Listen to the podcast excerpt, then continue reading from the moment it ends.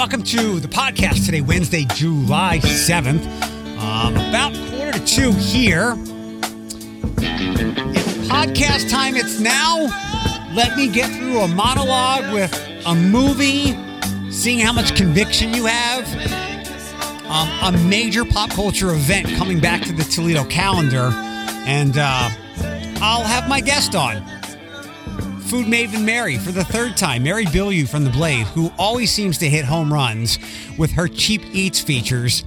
Um, not all the time, but more often than not, Mary is hitting uh, long home runs. And today is Jikoni Toledo, authentic Kenyan cuisine, lots of beans, rice, and spicy things. So I'm interested. She'll t- she'll talk more about that, and it'll be her third time on. She hasn't been on in um in so many months. So we've got a lot of catching up to do, what I've had, what she's had, what we've tried again. Um, I want to ask her about, has eating out culture been changed forever? So Mary Bilyeu will be on shortly. Let me talk about another Mary, um, Mary Beth Zolik. I think on the podcast, I've mentioned that uh, she became a dear friend of mine. I'm not going to tell the story about how and when. I think you've probably heard that, but I will throw out to you. Um, we didn't record. I, I never uh, regurgitate or reuse content. There are times we miss a podcast, and we might miss tomorrow or Friday because um, there's some Mary Beth um, remembrances, memorials, end of life things happening, and I'd like to be a part of them. And I don't know how my schedule to connect with friends will allow for uh, the normal podcast recording. So we'll, I'm not going to repost something, but I did on Monday. One, because we were off, and on uh, you know, national federal holidays when we're normally off, we don't record. You're not in your normal routine, neither are we. But I thought it was a, a good opportunity because I spent, was it Friday?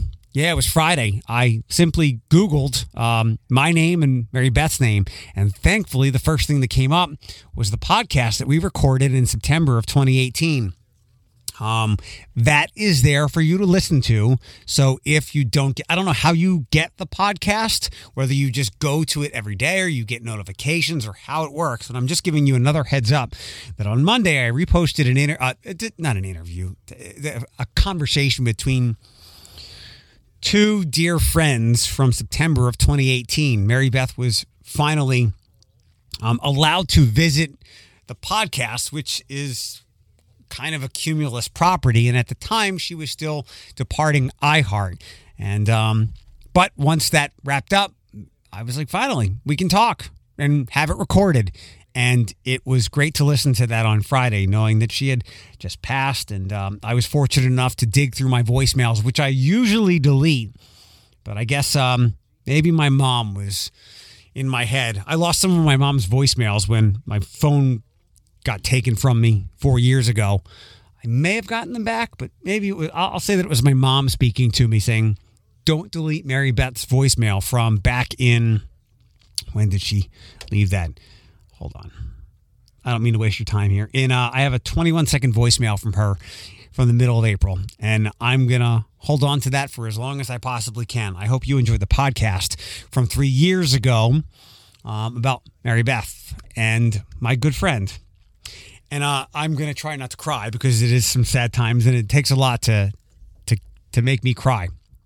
Um We, uh, I think it was my friend Sophia Perricone from N B C twenty-four who got some pretty decent quotes from the family of uh, the boy who was killed the other day over, over the weekend. And I'm trying to pull it up now.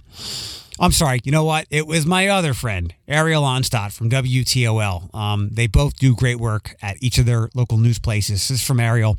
Um, I know how the neighborhoods work. And this is a quote from, I believe, uh, the stepdad. I'll read this all the way through. I know how the neighborhoods work, so I'm not expecting anybody to say anything. But it would be amazing, and it would really lift weight off of us if somebody said something, because I know somebody knows something. The streets talk, said Jarrell Johnson, Stefan's, step, uh, Stefan's father. He was my son, and I don't mean as a child. I mean as the biggest star in my sky. Stephon Johnson, seventeen, was shot and killed when multiple people opened fire during a massive block party celebrating July fourth on Lawrence Avenue. Um, I don't know how the streets work, uh, except from what I know from watching T V shows and a, a brief encounter with a friend of mine who was a police officer several summers ago. And I was like, dude, why, Why can't, why is it, let me convey to my, people that I have a platform for, let me tell them why this can't be solved. They said, they don't talk. Nobody wants to rat anybody out. Uh, nobody wants to be a rat. I was like, okay, so it is like T V a little bit.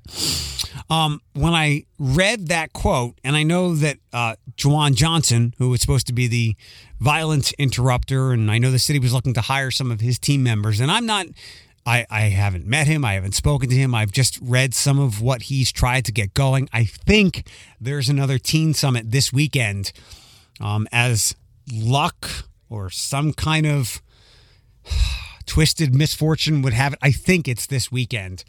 Um, and again, the city has done, I think, an incredible job trying to create activities, working with T S A, working with other organizations to keep kids busy in the city parks all summer. I mean, there are, it's amazing to read the schedule and go, this is this is every day, every day. You might have seen the sign I posted from Walbridge Park a couple of weeks ago where there's just a sign where kids can come get fed for free. No questions asked if they're under eighteen, and probably not even if they're eighteen or over or nineteen or twenty-one. If they ask, they'll do it just to keep kids from negative influences. Um, and I know that I think the police union had doubts and maybe problems with Juwan Johnson being hired um, and saying like, he's not going into these communities with uh, a weapon or any kind of uh, per- police credibility. Like, he's got his instincts and his words, and sometimes those aren't aren't the right weapons. And again, this is not a knock to him, but um, I'll read you what I said to Alex last night, and she brought up a great example. Let me go back to this conversation. Um, I texted her, the neighborhood's got to stop this because the police can't. I mean, again, I, I do claim ignorance with a lot of this. Uh, that's why we try to bring people onto the, onto this show um, or onto this podcast with informed opinions more than just ours. Um, uh, and I, I said, Juwan Johnson, I'm thinking Juwan Armour. And I said, Alex, you probably have to pull a Juwan Armour out of that neighborhood rather than sending one in. And I know that uh, Juwan Armour has had a negative background in the past. I think there were some D U Is, and he...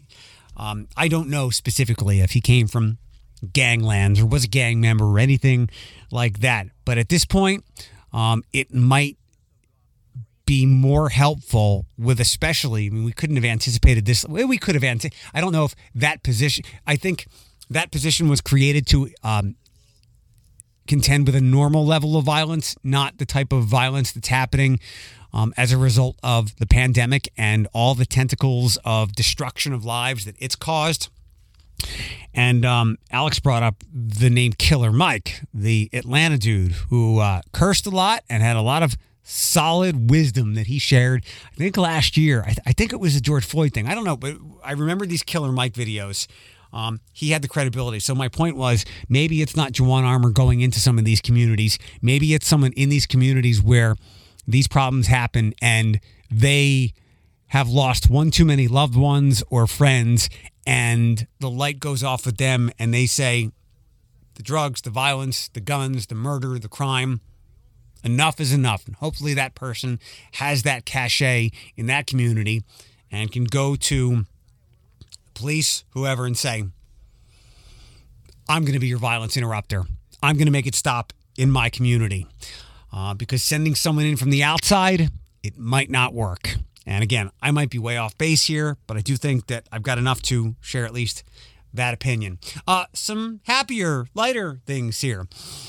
Um, I ordered some. Uh, I ordered uh, uh, an Amazon Prime package last week. I think it was June thirtieth or so, and it said it would be, be here the next day, July first. It says it was delivered. It was a it was protein, vegan protein. It's actually the, the tastiest protein I've ever had. It's pricey, but worth it.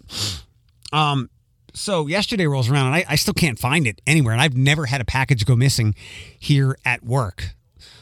Um, so I reordered it, and then um, I, I reordered it thinking it was lost. And then my friend Josh here said, you know, you can probably get your money back. Or the the Amazon A I helped me with it. Um, it's it knew what package I was looking for. It asked me if I wanted to. Re- so I got a refund, and within an hour of me uh, getting that refund, post office actually delivered it. So here's my best guess, and you tell me. I'm guessing it wasn't going to be delivered on time, but Amazon wanted to fulfill its Amazon next day promise, its Prime promise. And as long as that's satisfied, that keeps the algorithm and the Goliaths of Amazon happy. And how do they keep me from throwing a stink? Um, just right off that thirty-five, that thirty-five bucks is truly like less than a penny in the ocean for Amazon. So because the A I had a, a slight idea, and I'm sure something on the back end said, this package hasn't been delivered yet, even though we marked it delivered, to keep that Prime promise, they gave me my money.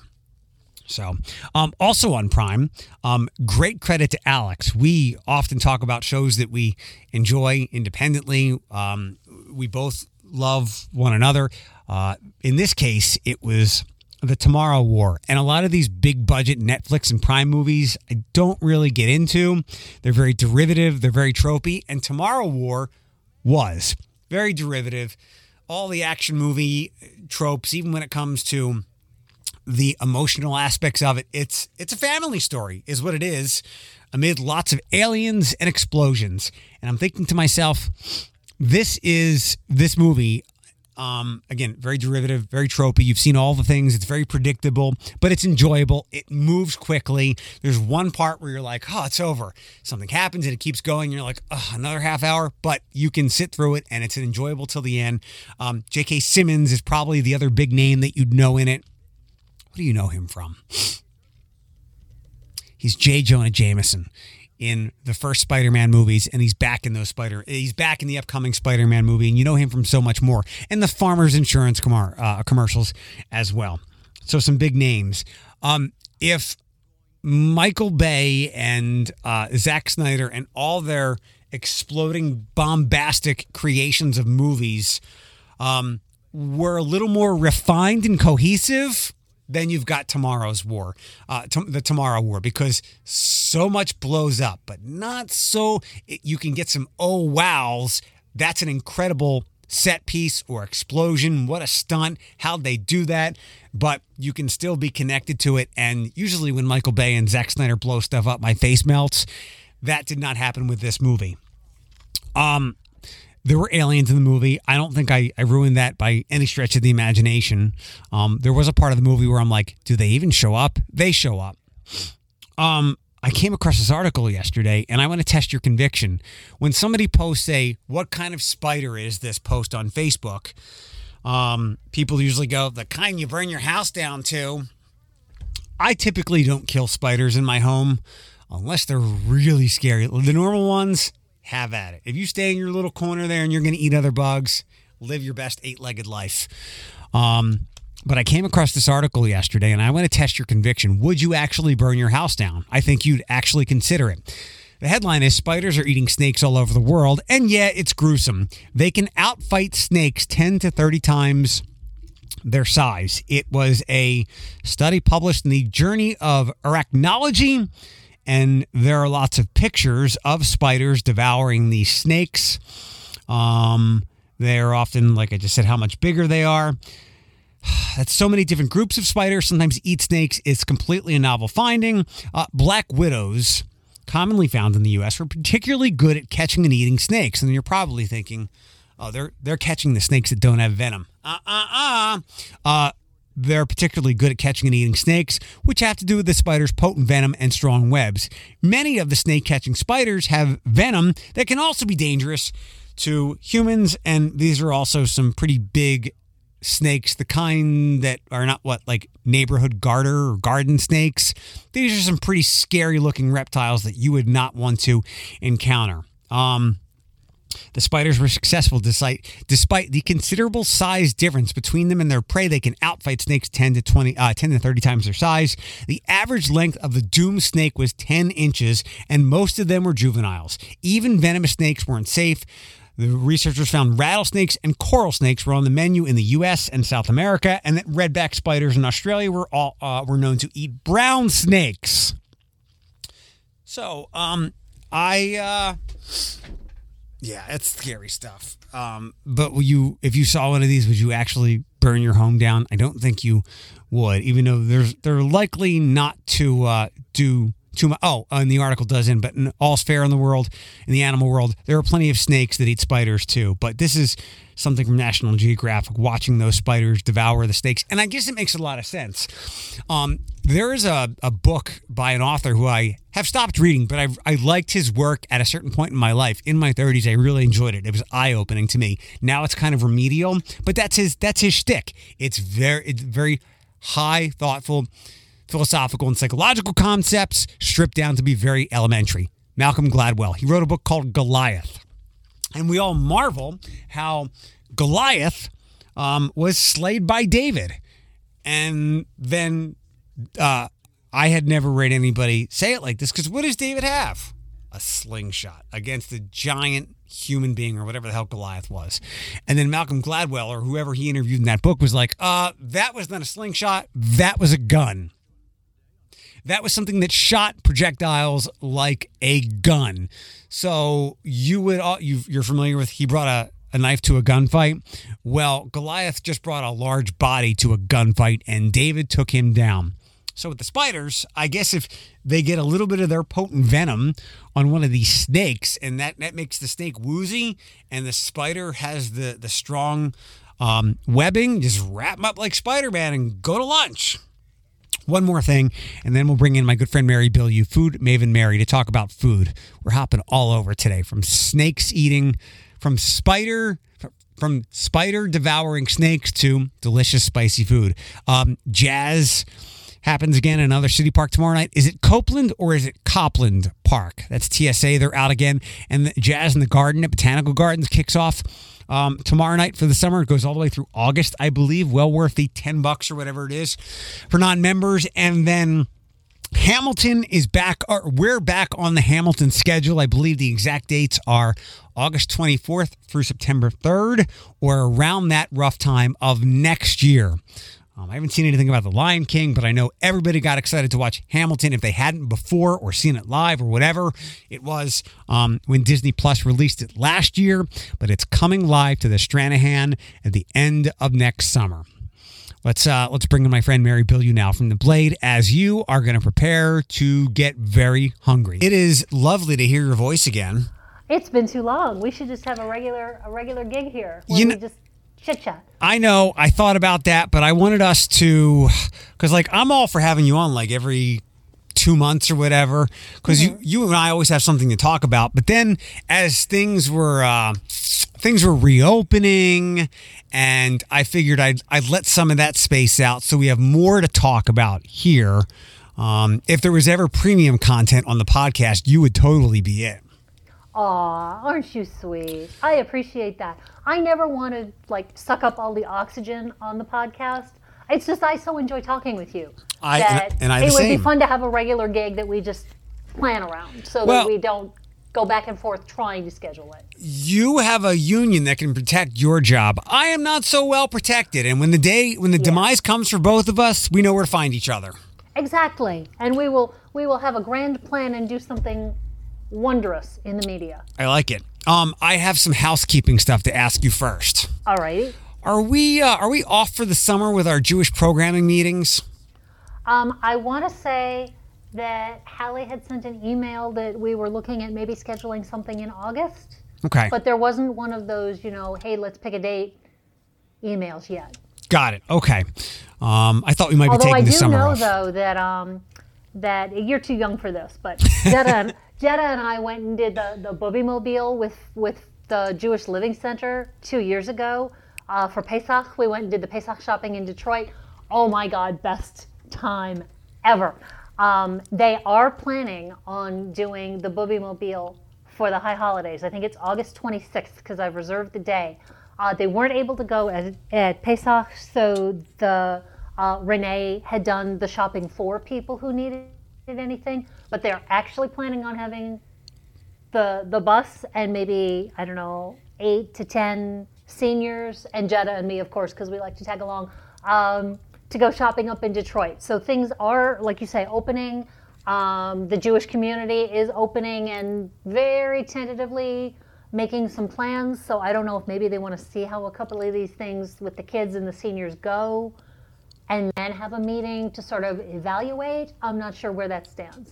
I would do that. It's funny. I've read Hallie's emails before, and mm-hmm. they're voluminous with great content. And it's funny. All the things that I'm drawn to are for yeah. the seniors. Yes. Like, I read this stuff. I'm like, I would totally do this trip in Detroit. Oh, I'm not of age. But uh, if, if you need an like an intern or someone, I would totally do that. Great stories with all the uh, the, the elderly Jewish people. Renee would let you go in a second. Just right. email her and just say, hey, can I can I have a seat next to Mary? Because I'm... I'm going, whether I get a story out of it, we're trying to figure out an angle so that, because we did this story a couple of years ago, we need to find a new angle so that we can get the Blade to buy lunch and, and let us go without my taking a vacation day. Uh, but I would take the vacation day anyway. It's so much fun. But you know, it's funny because I look at the seniors things and I'm, I'm like so close. They kind of let me in under the wire. But I look at the next gen things, the trivia, the the glass blowing, all the different, the pizza stuff, whatever. Like, you guys have more fun, and I'm I'm like twenty years too old for that. And I'm too. I'll trade you because I'm too. I, I I did some of the events, and I know they've been kind of off the grid um, until some of the trivia's come back over the last year. Mm-hmm. Um, some of them were my thing. Some of them were not my thing. I actually like Hallie's um uh like when she needs some volunteer events more than some of the the next gen things. They did. We did a Mud Hens game a couple of years ago, which was fun. That would be great. Um, they they are kind of like uh, d- derivative Toledo things, which is fine. But like I've done all that stuff, mm-hmm. and I know it's about socializing. Um, what you said uh, the bub the Bubby Mobile. So I know that yes, word. That's what, what I call it. The Bubby Mobile, because I had a when I was growing up, a lot of my friends called their grandparents. What it, was it? Nana and Bubby. What was the other one? Uh, Bubby and Zadie. That's right. There we go. I was just a Grammy and Grandpa person, but yeah, I had a lot of yeah. friends that call their grandparents that.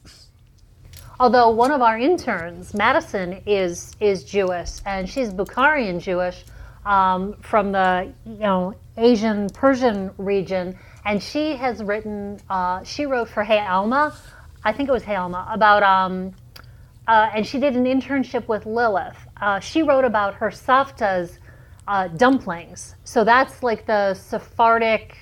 Uh, non-Ashkenazi term for grandmother. What what is it again? Savta.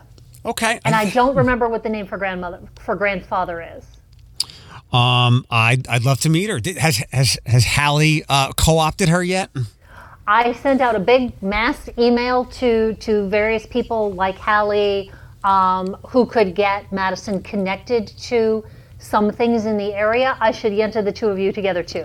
Let's do she's it. She's a sweetheart. She's a sweetheart. Let's do it. One more house. And she wants to be connected to the community. Like, she's already been to, to services, which is something I can't say that I've done for a while. Um, you, you and me both. the, the last two times I was there, I, one I did a presentation, and it, when the other was when the, the synagogue shooting happened in Pittsburgh. But yes. like I told uh, everybody when we did that, that first call that we got invited to, I was like, I, I like all of you people, even if we weren't the same religion. Would I hang out with you? I don't really hang out with anybody, but I'll hop on a call with all you super cool people. Like, I love Renee to death. Oh my gosh, she's just wonderful. Yeah. Just wonderful. She is, she is. Um, other housekeeping stuff. Yes. Um, you've you've put it out for public consumption, and yes. good luck with the surgery tomorrow. Uh, Thank you. Did you, what is wrong with, did you give somebody the middle finger one too many times? What happened I, to you? I, I wish I could say that. I'm just, I'm old, and I have this this syndrome called Dupuytren's syndrome, apparently. So when it first started bending a little bit, and it doesn't hurt, thank goodness. Um, I went to my, my G P, who suspected that perhaps it was just a growth um, from overuse. So I trained myself to, you know, scroll with the mouse using, you know, my index and ring fingers and try to let the other one rest. He gave me a splint to, to try to just sort of keep it in place so I wouldn't use it, which made it really difficult to like stir and chop and type and all the things I do for work and life. So I kept pulling the splint off, putting it on, pulling it off, putting, and I'm like, you know what, I, I've, I've, I, I can't do this. This is, it's not working. And I saw it getting worse and worse. So I'm like, all right, I finally, I got to go see the hand surgeon. So he consulted with me, immediately looked at it, and he could see that there was this lump on one knuckle, and there was this bending and this firming of tissue underneath, and immediately made the diagnosis. So I have people writing to me saying, I think it's, is it John Elway? Some football player is, um, is doing commercials for a medicine that you can get a shot that will help this condition, but I apparently let it go a little too far. So now I got to have surgery and spend the next two weeks with, with bandages and stitches and a and a splint and the good drugs. So how are you going to work? I'm taking uh, just over a week as sick time. Uh, so I've been a crazier woman, because I can't just say I'm a crazy woman. I've been a crazier woman trying to get everything for July done and part of August. So the photo shoot that ran late today was actually my photo shoot for my story for August fifteenth. Uh, so, because I'm figuring I've got a, at least two weeks that I'm not going to be able to use my hand. But I'm going to come back after just the one week because I can still plan future stories. I can still look through cookbooks. I can still uh, do a cheap eats. We're thinking we might go and get cocktails somewhere for cheap eats, and I can hold a cocktail in my left hand, mm. even though I can't use my right hand. So I can't I can't do everything that I need to do, but I'm going to try to be as productive as possible, because I'm not just a sit and watch the world go by and watch my poor boyfriend do everything kind of gal. You well, know, I gotta I gotta keep busy. What are you gonna do? Because it's not like you're completely incapacitated. You're just kind of you just kind of have one hand tied behind your back. That's it exactly. You know, so so I'm gonna do what I can, and I'm gonna just sort of offer it up and. and mutter under my breath as I try to type with my left hand, because I'm right-handed, so that's going to be really, really frustrating. Um, and I'm just going to muddle through. I've been doing a lot of baking. Uh, I've got some soups and things in the freezer so that, that you know, I, poor Craig doesn't have to take care of all the cats and the new kitten and me all being helpless. Um, and we could just, like, nuke some soup for dinner and, and make life easy like that. Okay. Good. Well, I was glad to read, as hideous as your hand looked, that you're going to be okay. And this is that it's been painless. And now would be the time to cut Mary Bilyeu off on uh, on seventy-five, because she can't give you the, the finger. At least that's it exactly. Well, I can give it with one hand. That, you have to use the other well, one. At least one hand has to be on the steering wheel, right? Um. Yeah, well, here, like, you've lived in the Midwest long enough to know that plenty yeah. of people can drive with their knees so they can text and flip other people off. This is very true. I, I wish I weren't quite so ladylike, ladylike, and maybe I would try that too, but I just, I would not be able to do that. um, I wanted to, we can obviously, I, I prepared a couple of questions, not that they wouldn't have come up anyway, but I wanted to start with the big idea question first. Okay. Um. So, and I don't know if you've written about this, maybe it's been in a, a Sunday piece or something. Mm-hmm. Um. What about eating out culture has changed um, due to COVID? And I'm not talking about like delivery service and all that stuff. Like, like maybe has permanently changed, or things that we've overlooked. And now we, like me, I, I'm, we might have talked about this before. I got into delivery culture real fast, but then I realized how much I missed hot food out of the kitchen. Yeah. So I'm wondering what revelations you've come across, or changes, or things that have changed in eating out culture over the last year. Um, there's a there's a lot, uh, you know, things that we used to take for granted that were communal, um, salt and pepper shakers, menus, things like that, are are single use. And you know, we've spent so much time trying to get away from single use items, paper items that get discarded, plastic items, um, things that, that are just that are inherently wasteful, because you know you may pick up the, the pepper and shake it. Or, you know, but but we've had, a, had we've really had to kind of revert back to some of that. And even still, maybe it's just me, I'm I'm still leery of touching anything. I've still got my hand sanitizer in my in my purse, and I've always, like, a little low-key germaphobe, like a compulsive hand washer, like to have the sanitizer, but uh, like I'm living I'm living it right now. Um, Let's see. There are some people for whom nothing has changed. Like, as soon as the doors opened, they were back there having their drinks, their cocktails, their big parties. They're getting together with their friends. And it's almost as though the last year and a half didn't happen. They they they just kicked right back in. And I don't know. I'm I'm still a little working my way back into it. What's your what's your concern? Uh, I have so many concerns, and it's not, and it's not specifically. Please don't, God forbid, don't anybody think that it's because of the restaurant industry. It's sort of life.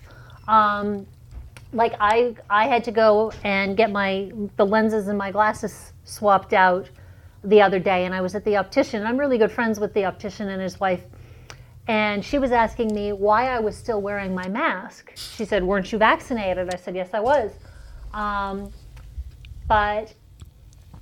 I I want to make sure that people, you know, because you can't tell to look at somebody, have you been vaccinated or are you somebody who's choosing not to be vaccinated? Right.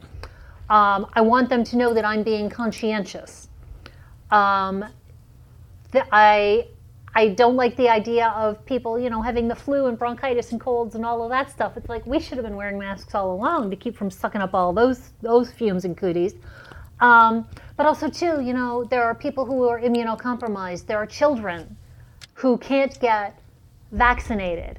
And although I've been vaccinated and I feel well and, and I presume that I'm fine, I want them to know that I am being conscientious. I, I'm respecting that they can't be vaccinated, that they are more at risk, and I want them to at least feel as though they're safer uh, because I'm trying to do what I can to keep them safe.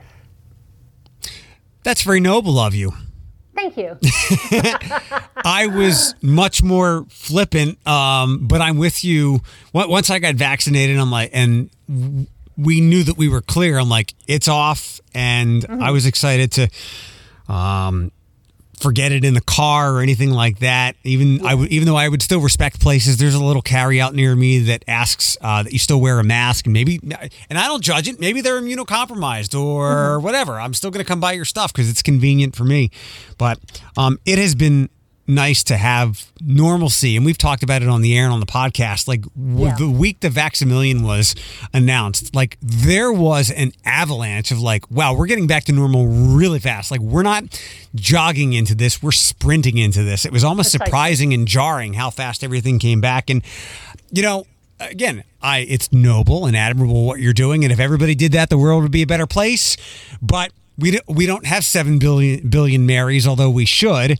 And uh, I just worry, like, can if, I be cloned like Dolly? the, the sheep? Yeah, yeah. yeah. I mean, we're probably close to that anyway. But um, I, we got off on a tangent. We want to talk food, yeah. food, food. Um, where have you stepped out to recently? That uh, maybe a and we'll get to your article today because I'm I'm ready. Where have you been out to recently, or maybe gone back to, and things were a little different because of everything that had happened? Um. I don't, I, I hate to say it because it breaks my heart. I, I love so many places and so many people here. I don't, as a general rule, get back to most places because there's always a new Cheap Eats to do. There's always a new story to do.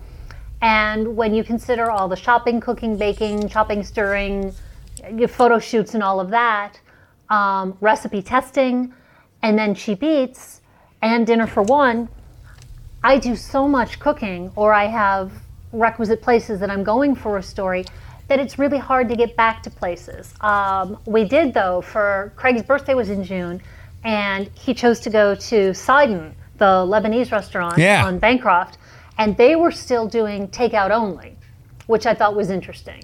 So many places have been so thrilled and like rushed back to to dining in, and I don't want to make it sound like that was a rash or ill-considered decision, because I know that they've been trying very, very hard to follow all the protocols, do the spacing, uh, you know, following all the rules, making sure everybody is safe, um, and they so desperately needed that boost to their business. Um, so I found it interesting that, that Sidon was not yet doing that, but there wasn't anybody really to ask about that, about the policies.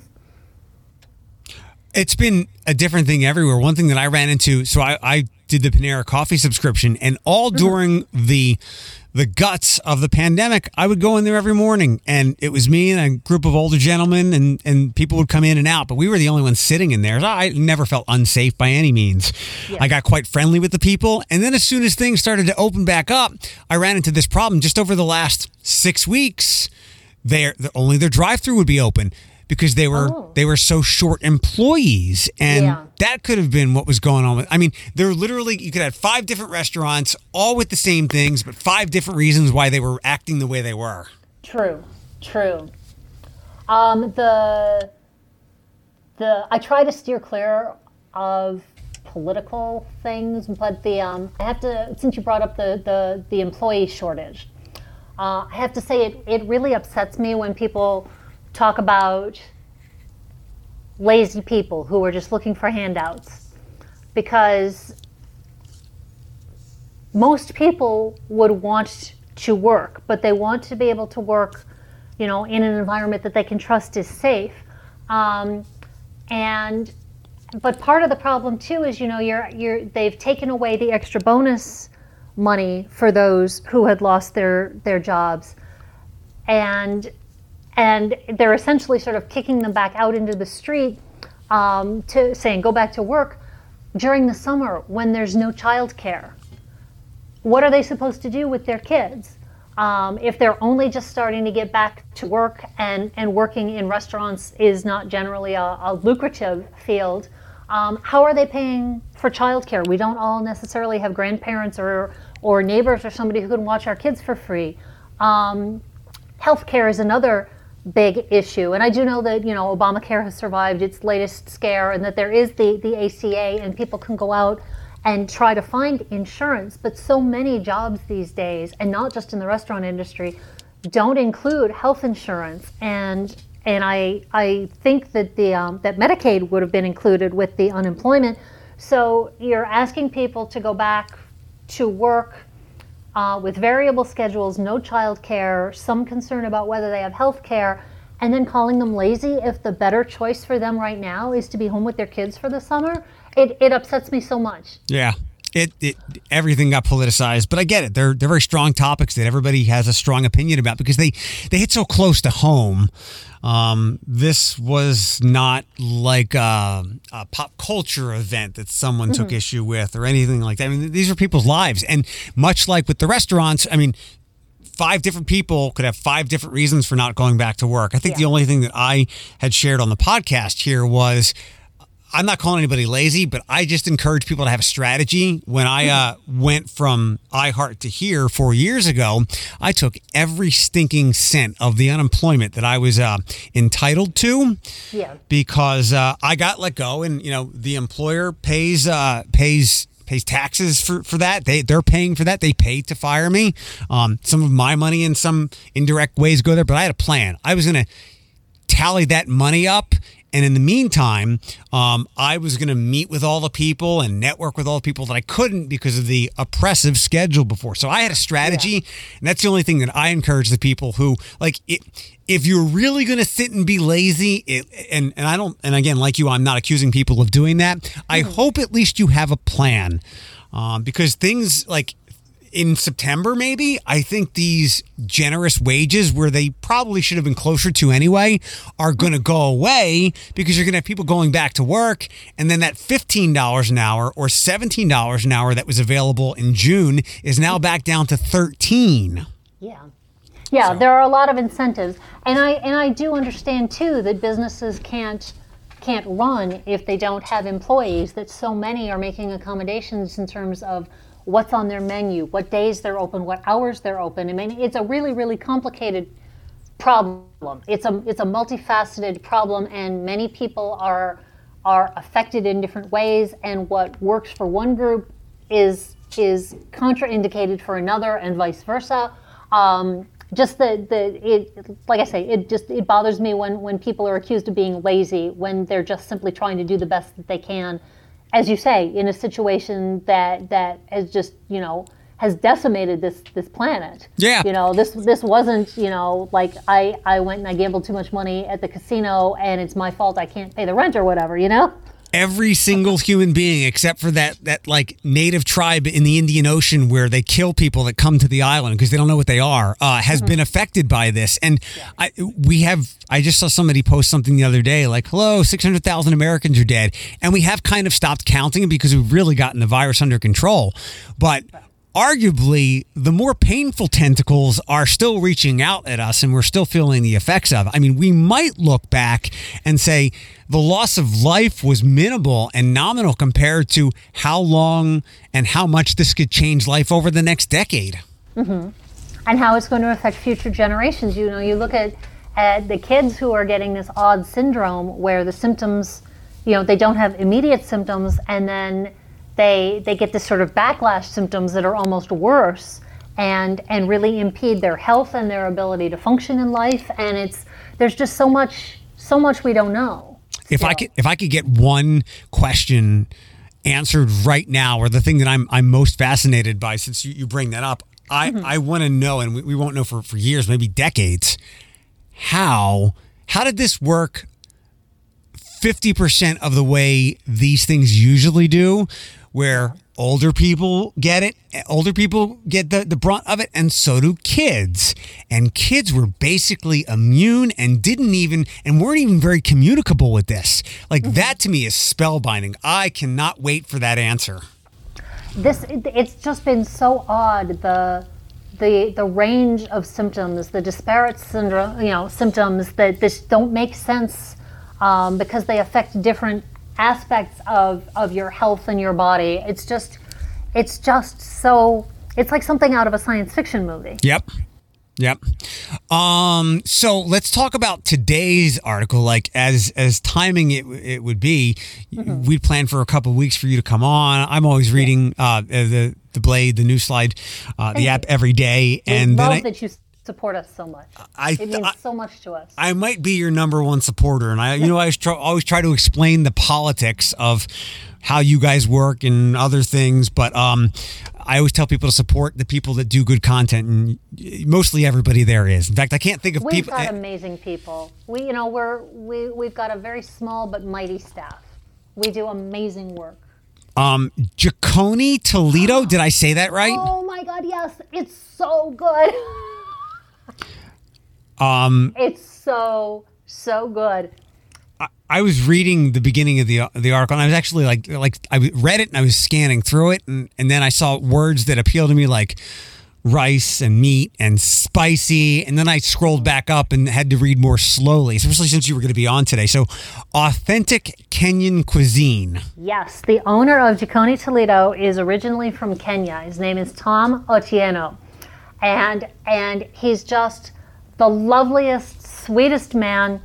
And and he's been here for a long time, um, and and with the, the pandemic and everything, because he works in healthcare, um, you know, he's been he's been he's had an opportunity to to look at doing this side business, and he considers Toledo home. Like he he has said that when he goes back to Kenya to visit family, you know, he still considers Toledo home now, but he also wanted that that taste of his other home, where he was raised in Kenya. Uh, so, of course, the food trucks are really popular, and he doesn't have a food truck yet. What he has is a delivery service. Um, but he's looking towards a food truck. He's looking towards a way of maybe being able to get to farmers markets and keep the food hot for people to pick up. Um, so what he does is he has a very small but very focused menu, and it's really like, you know, Kenyan Food one oh one, uh, an introduction that's that's uniquely Kenyan, and at the same time sort of familiar and accessible for anybody who just does not know about African food. And really, you know, we we rarely rarely cover that. I did a a story last fall about um, a book called In Bibi's Kitchen, which is a book of recipes from grandmothers. So right there, there's a demographic that's not usually covered, from East Africa, and there were eight nations in East Africa, and these women told their stories about their history and their families, um, and and their stories through their food. And so that's very much what, what Tom is doing. He, you know, you taste this food, and these are the recipes that his mom, and as he calls them, his aunties made. And this is just, when he talks about it, you hear the love. When you taste the food, you feel the love. And did you place your order yet? Because you got to place it two days ahead. No, I didn't. I, I wouldn't do it. I know. I know. Friday I wa- night dinner. I know. I wanted to talk to you first. Um, Jaconi's. You want everything. Just order everything. Well, let me start with a basic question. Um, what maybe before you even spoke to him, what did you think of as African food? Because it's not something that we commonly know of. Like if we say Spanish food or Mexican food or Asian food, like everything instantly pops into our head. African food, had no idea. You could have told me that uh, when I when I was reading Authentic Kenyan Cuisine, before I read what you had uh, had talked about in the article, it could have been like. Uh, kangaroo or trees or spiders. I wouldn't have known. Precisely. Precisely. We get so little information. So there's the, um, on Netflix, there's the four, I think it's a four-part series, High on the Hog, that talks about um, about the, the roots of, of Southern food and traced back to Africa. And so they go to, to Benin and they go and they discuss with different people the history of these foods that have been brought here. Um, and and so African food is kind of having a bit of a moment, and and it's um it's it, there's a lot of, of fish, because think about Africa, it's it's hugely coastal, um, but there's also different different regions. You know, there in the south there there's um, you know rainforest, in the north there's desert, um, there's there's Arab Mediterranean influence. Uh, where Kenya is, is on the Indian Ocean, and because of the trade routes, as Tom told me, uh, there's a lot of Indian influence. So Kenyans have samosas, but they put their own unique um, fillings and spice blends. Um, there are a lot of different spices that have come through precisely because of those trade routes. So it's it's a fascinating amalgam.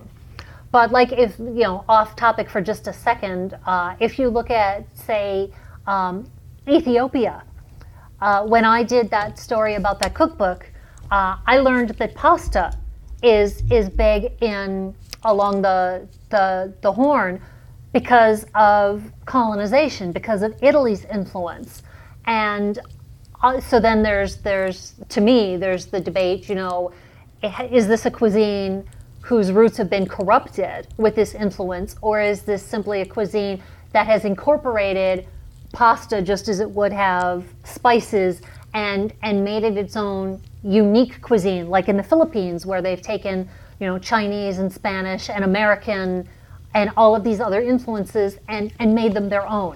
So Kenyan food is is dependent upon the region. So again, Tom told us that, you know, if you go further inland, there's a different cuisine than if you're right on the coast where there's a lot of fish and seafood.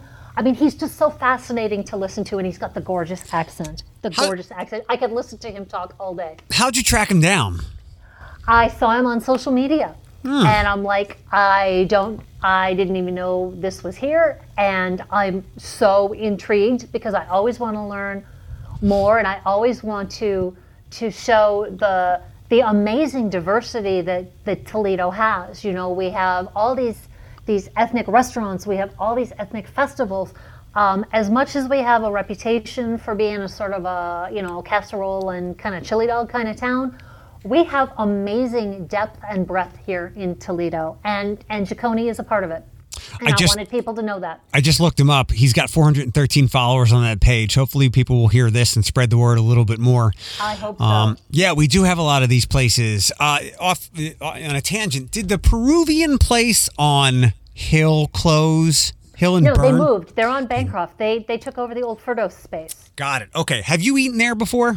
I have. We did a cheap eats there. Um, and, and it's wonderful. The, they were so warm, so friendly, so proud to show off their food, because again, this is another one. We're used to to Mexican food, we're used to Tex-Mex food, you know, we're we're familiar with with with those kinds of dishes.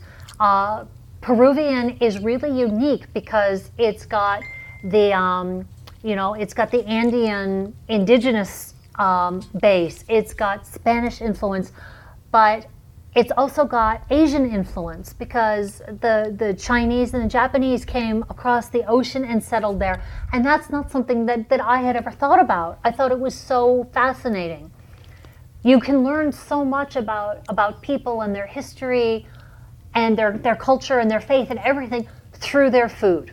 Yeah, there's a, there's a history in every bite. This is the uh, first podcast we've ever had a Horn of Africa or an Andes Mountain uh, reference, which I'm good with because I like geography. Um, how is our crazy Philly guy?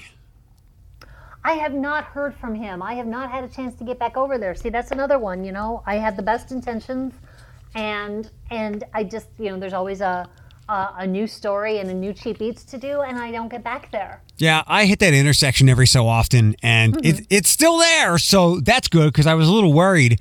Um, I just got a bad vibe. Not that the food the food was fantastic. Yeah, I just worried. And that meant a lot that that, that, that he got your approval. yes, yes. That's a competitive corner, especially as Campus Poly Eyes descended yeah. around the corner as well. What about right down, the, like literally a baseball throw away, that Asian place, Little Asia? Little Asia. Oh my gosh, I love them. Are I they still them. there? I hope they're. Do- I hope they're doing okay. Okay, um, I think I tried to order from them a couple of times, not recently, but mm-hmm. not that too, not not like in the wintertime either. And I couldn't get to them. Maybe they were just. That's the other thing with yeah, the apps are very easy to use, but sometimes the information is not right, the menu's not right. Um, do you have any advice for how to best order food in this delivery culture now with Uber Eats and DoorDash, or just going direct to the restaurant? I would go direct to the restaurant. Um, I don't usually order delivery, so I'm not the best person to ask this of. Um, but I have heard that some of the delivery services uh, take a greater percentage of of what you're paying, um, that you would want to go directly to the restaurant. Now, it may be that for some restaurants that those delivery services are are. or what they rely upon, and that they would suggest that you go through that. Uh, but I would I would go straight to the restaurant and ask how best to do it. Yeah, they're they also uh, a lot of times uh, the menus are not accurate, and that includes the prices. So some of the apps make their money that way. Okay, yeah. Um, what is on your radar for the upcoming weeks to to head out to or to check into? I know there was something today on the Downtown Toledo webpage and some of their social stuff highlighting some of the new places that have, have arrived during the pan, pan, pandemic mm-hmm. downtown. Not necessarily food-centric, but some modifications to like Focaccia's and the introduction of the switchboard. Well, you know, my friend Liz Donaldson is is at the Focaccia's Garden. I didn't know that. So Liz... Um, I think everybody in town knows Liz. Okay. Um, she has has been at Sofo's. She has been at Churchill. She has um, she's the former cheesemonger at the Andersons. She is a consummate consummate expert um, with an amazing creative palette. So I have relied on her for a number of stories. She did a holiday story for me a couple of years ago um, on how to lay out uh, charcuterie platters and make beautiful desserts. Um, she, I just had a thought, and it, oh, when not last year, it had to get canceled, but two years ago, there was uh, a fundraiser for T S A. The I forget what it was called, but it was like the forty feet of cheese fundraiser that was held at the Blarney. That was Liz. That was all Liz. Um, she is she is an amazing, just force of nature and love and and. creativity, and she is the one who is is behind designing the menu at Focaccia's Garden. Awesome. So everybody has to go. Yeah, I was excited to see uh, them reimagine that for all the things happening downtown at Summit Street. And you know, I- they have been, Ed, Ed is just one of the most amazing uh, Toledo supporters, investors, would do anything in the world to to to invest in and, and believe in this city. And so it's it's always so wonderful to see his always his next project. There's always a next project, a next a next adventure. What else is on your radar for uh, coming features, or well, everything you eat is is is content. So, it is, you know, my my my life my life is content. Um, you know, if if I can't turn it into a recipe story, then I'll I'll blather about in a in a in a column. So let me ask you this: I had posted on on Facebook a quick question a couple weeks ago. Um, what do you put on bratwurst? What condiments do you put on bratwurst? I try to avoid it, if anything. Really? I, I might have mentioned, I'm not a hot dog person or bratwurst or anything like that. So okay. My opinion is is by no means any kind of totem pole here, but hot dog, mustard, whatever, onions. Okay. Nothing. No, I mean, I don't, I'm more picky about hamburger toppings than I am anything that goes in a bun. So tell me what you want on, on a hamburger then, because we did we did Coral Coral Hamburg was our cheap eats that we taped yesterday before I had my surgery and I can't hold the burgers. um, I'll take I'll, I'll I'll I'll take almost anything as long as it will fit. Um, I have done myself a total disservice that I've not been to Bistro Burger yet. I haven't either. They've been on my agenda for a long time. Yeah, and he's really good about posting where he's going to be. And I saw that he is having Amoroso rolls flown Ooh. in, or he's ordered them from the East Coast. So that will fit our taste buds. Yes, but indeed. His giant, too big for your mouth burgers look good. But um, I had a burger at Bars a couple of weeks ago. It was mm-hmm. good, you know. The again, I'm not super picky, but I'll I'll be adventurous. I, I you know, to really dumb it down for like lowest common denominator here. Yeah. Even though I I I, I bickered with how the sizes of the sandwiches at Red Robin like went up and down over the years, I never had a problem with the combinations of toppings and how imaginative they could get. Yeah, yeah, they can be very very unique. Uh, what was the bratwurst? What did pe- what, what what did the uh, the peanut gallery say? Overwhelmingly, overwhelmingly, people want mustard. Uh, ketchup is a shanda, which is sort of where I was I was um, headed, but trying not to influence people. I get it. I get it. I know some people are, you know, the whole hot is a hot dog, a sandwich, and the toppings on a hot dog. Like, I just try to avoid it because it's not the only hot dogs I really like are if they're coming off of a of a grill or a barbecue. And if my options are hamburger or hot dog or chicken, hot dog's always going to come in last.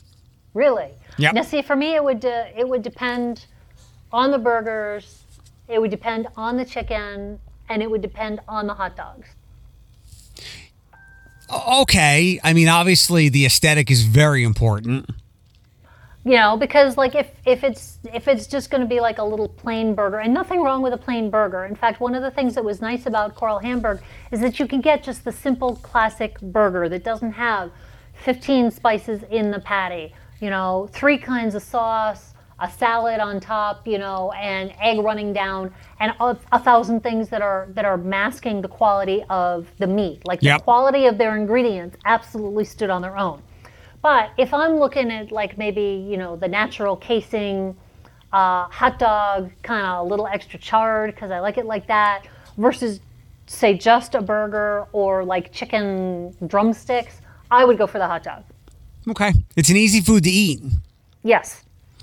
Um, we we have about like five or six minutes, and then I've got to uh, I've got to wrap us up. So a all couple right. of last questions. Well, tell me what. Well, I was going to say uh, you've been having me do all the talking. Tell me what's been going on in your life. Tell uh, me about Faith. How is Faith doing? Uh, so she's not going to fit with my guys because my Aww. little one is extremely jealous and attached to me, and Faith's puppiness was mm-hmm. too much for Andre. And I'm not a puppy person anyway because I know how much work they require.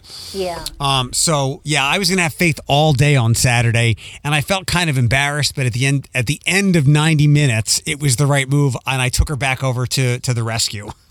Okay. Um, so, because I, you know, on the one hand, we're all rooting for you because you you you love her so. We're all rooting for you to, to bring her into your family, but this no, is just not the right family for her. Correct. In fact, um, I've I haven't said this on the air or anything. A much more concentrated office here, and mm-hmm. I, I'll see how much. Uh, how do you know the people over there?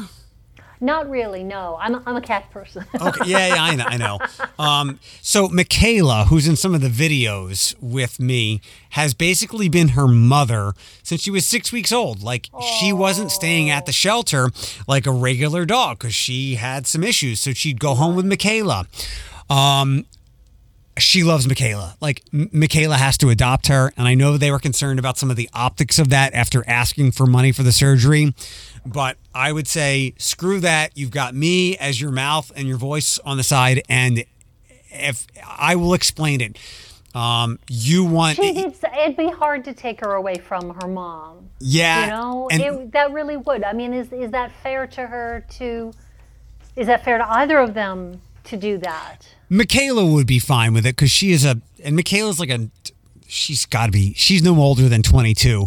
But when it comes to dealing with shelter animals, she's three times her age. So mm-hmm. she could be it. But I, I just see the way those two interact and yeah. how sad Faith was when Michaela dropped her off on Saturday. Aww. And then when I dropped Faith back off at the rescue on Saturday, and I was like, her tail wasn't wagging like that when she was at my house. Yeah, mommy, so, mommy, mommy, mommy. Yeah, so her best home, and, and that's all you want to do with any shelter animal, give them the best home possible, and that's probably yeah. with Michaela. Okay, that's good. Um, I have another food thing to put on your radar. Oh, okay. Uh, I don't know, did I, f- I didn't find Cuties Caribbean from you, right? I don't think so. I don't know how I... I don't think I know that one. So, oh, you know what? So, do you know John Monk?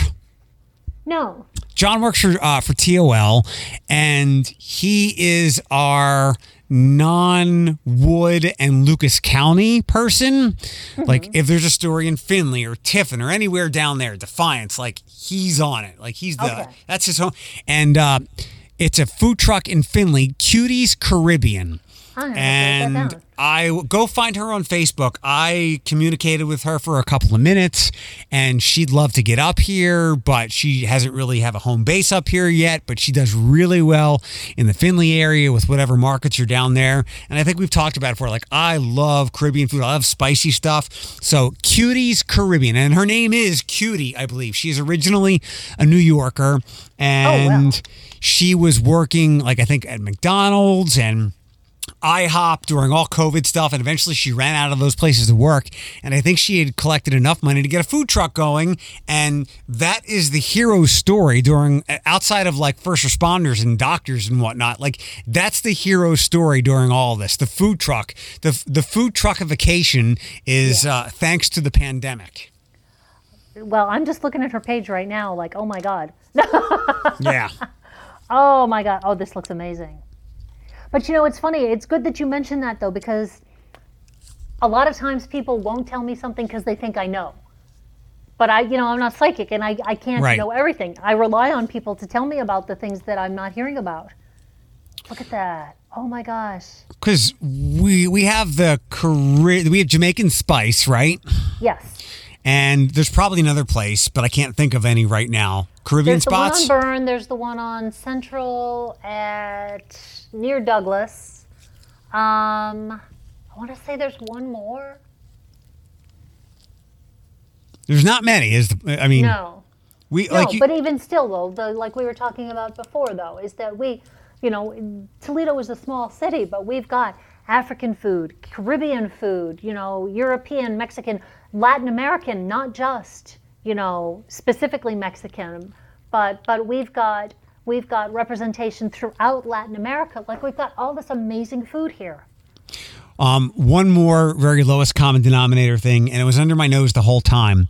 My uh, a friend of mine, so I live behind Fridays off of Airport, mm-hmm. and I I ignore it. Like, I really don't. And I know these places have gotten better over the years. I, my friend used to call them Fern restaurants. Fridays, oh. Applebee's, Ruby Tuesdays, and there was one more in there. Maybe Ben. You remember Benigan's? I do remember Benigan's. Yes, that I was do. a good spot.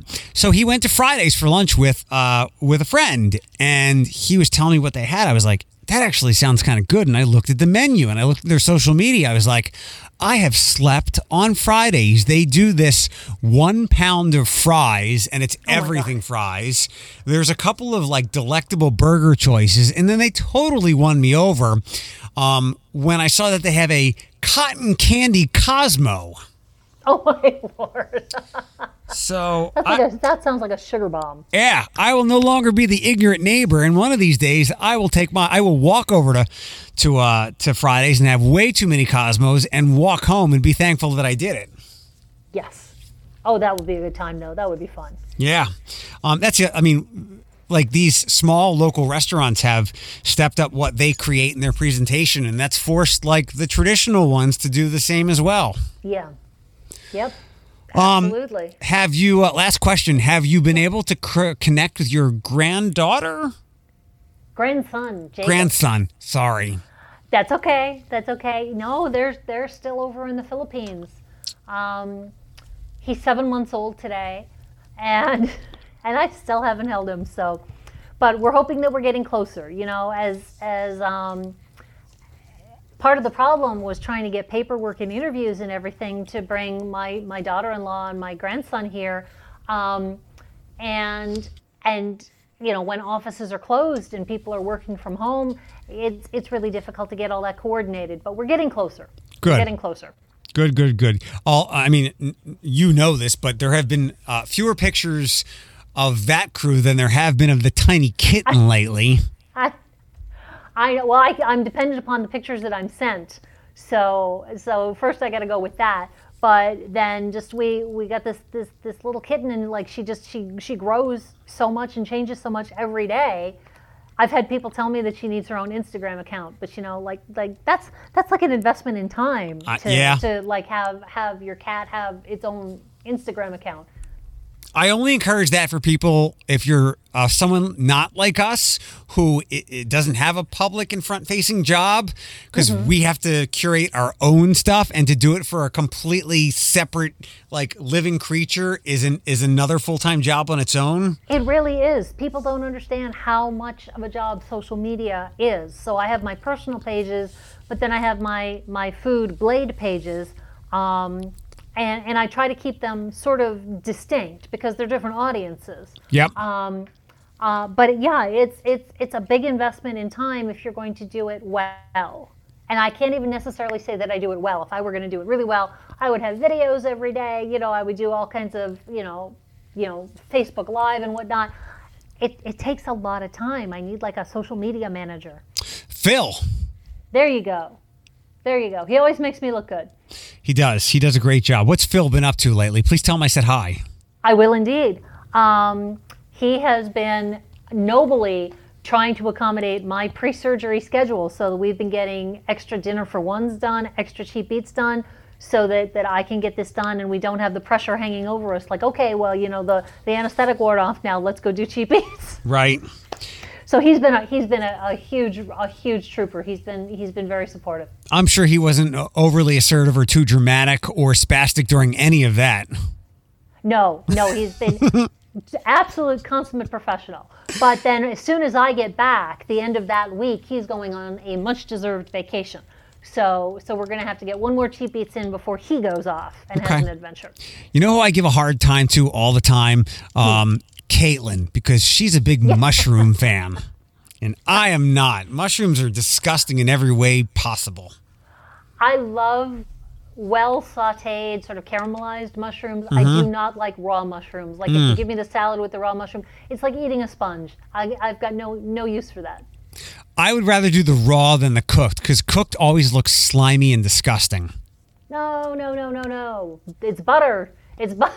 It- It's butter and wine, not slime. One one person sees and says butter, another person says slime. But um, yeah, whenever I will I, cook mushrooms for you sometime. Uh, you don't have to do that. That's totally fine. Let's go out instead.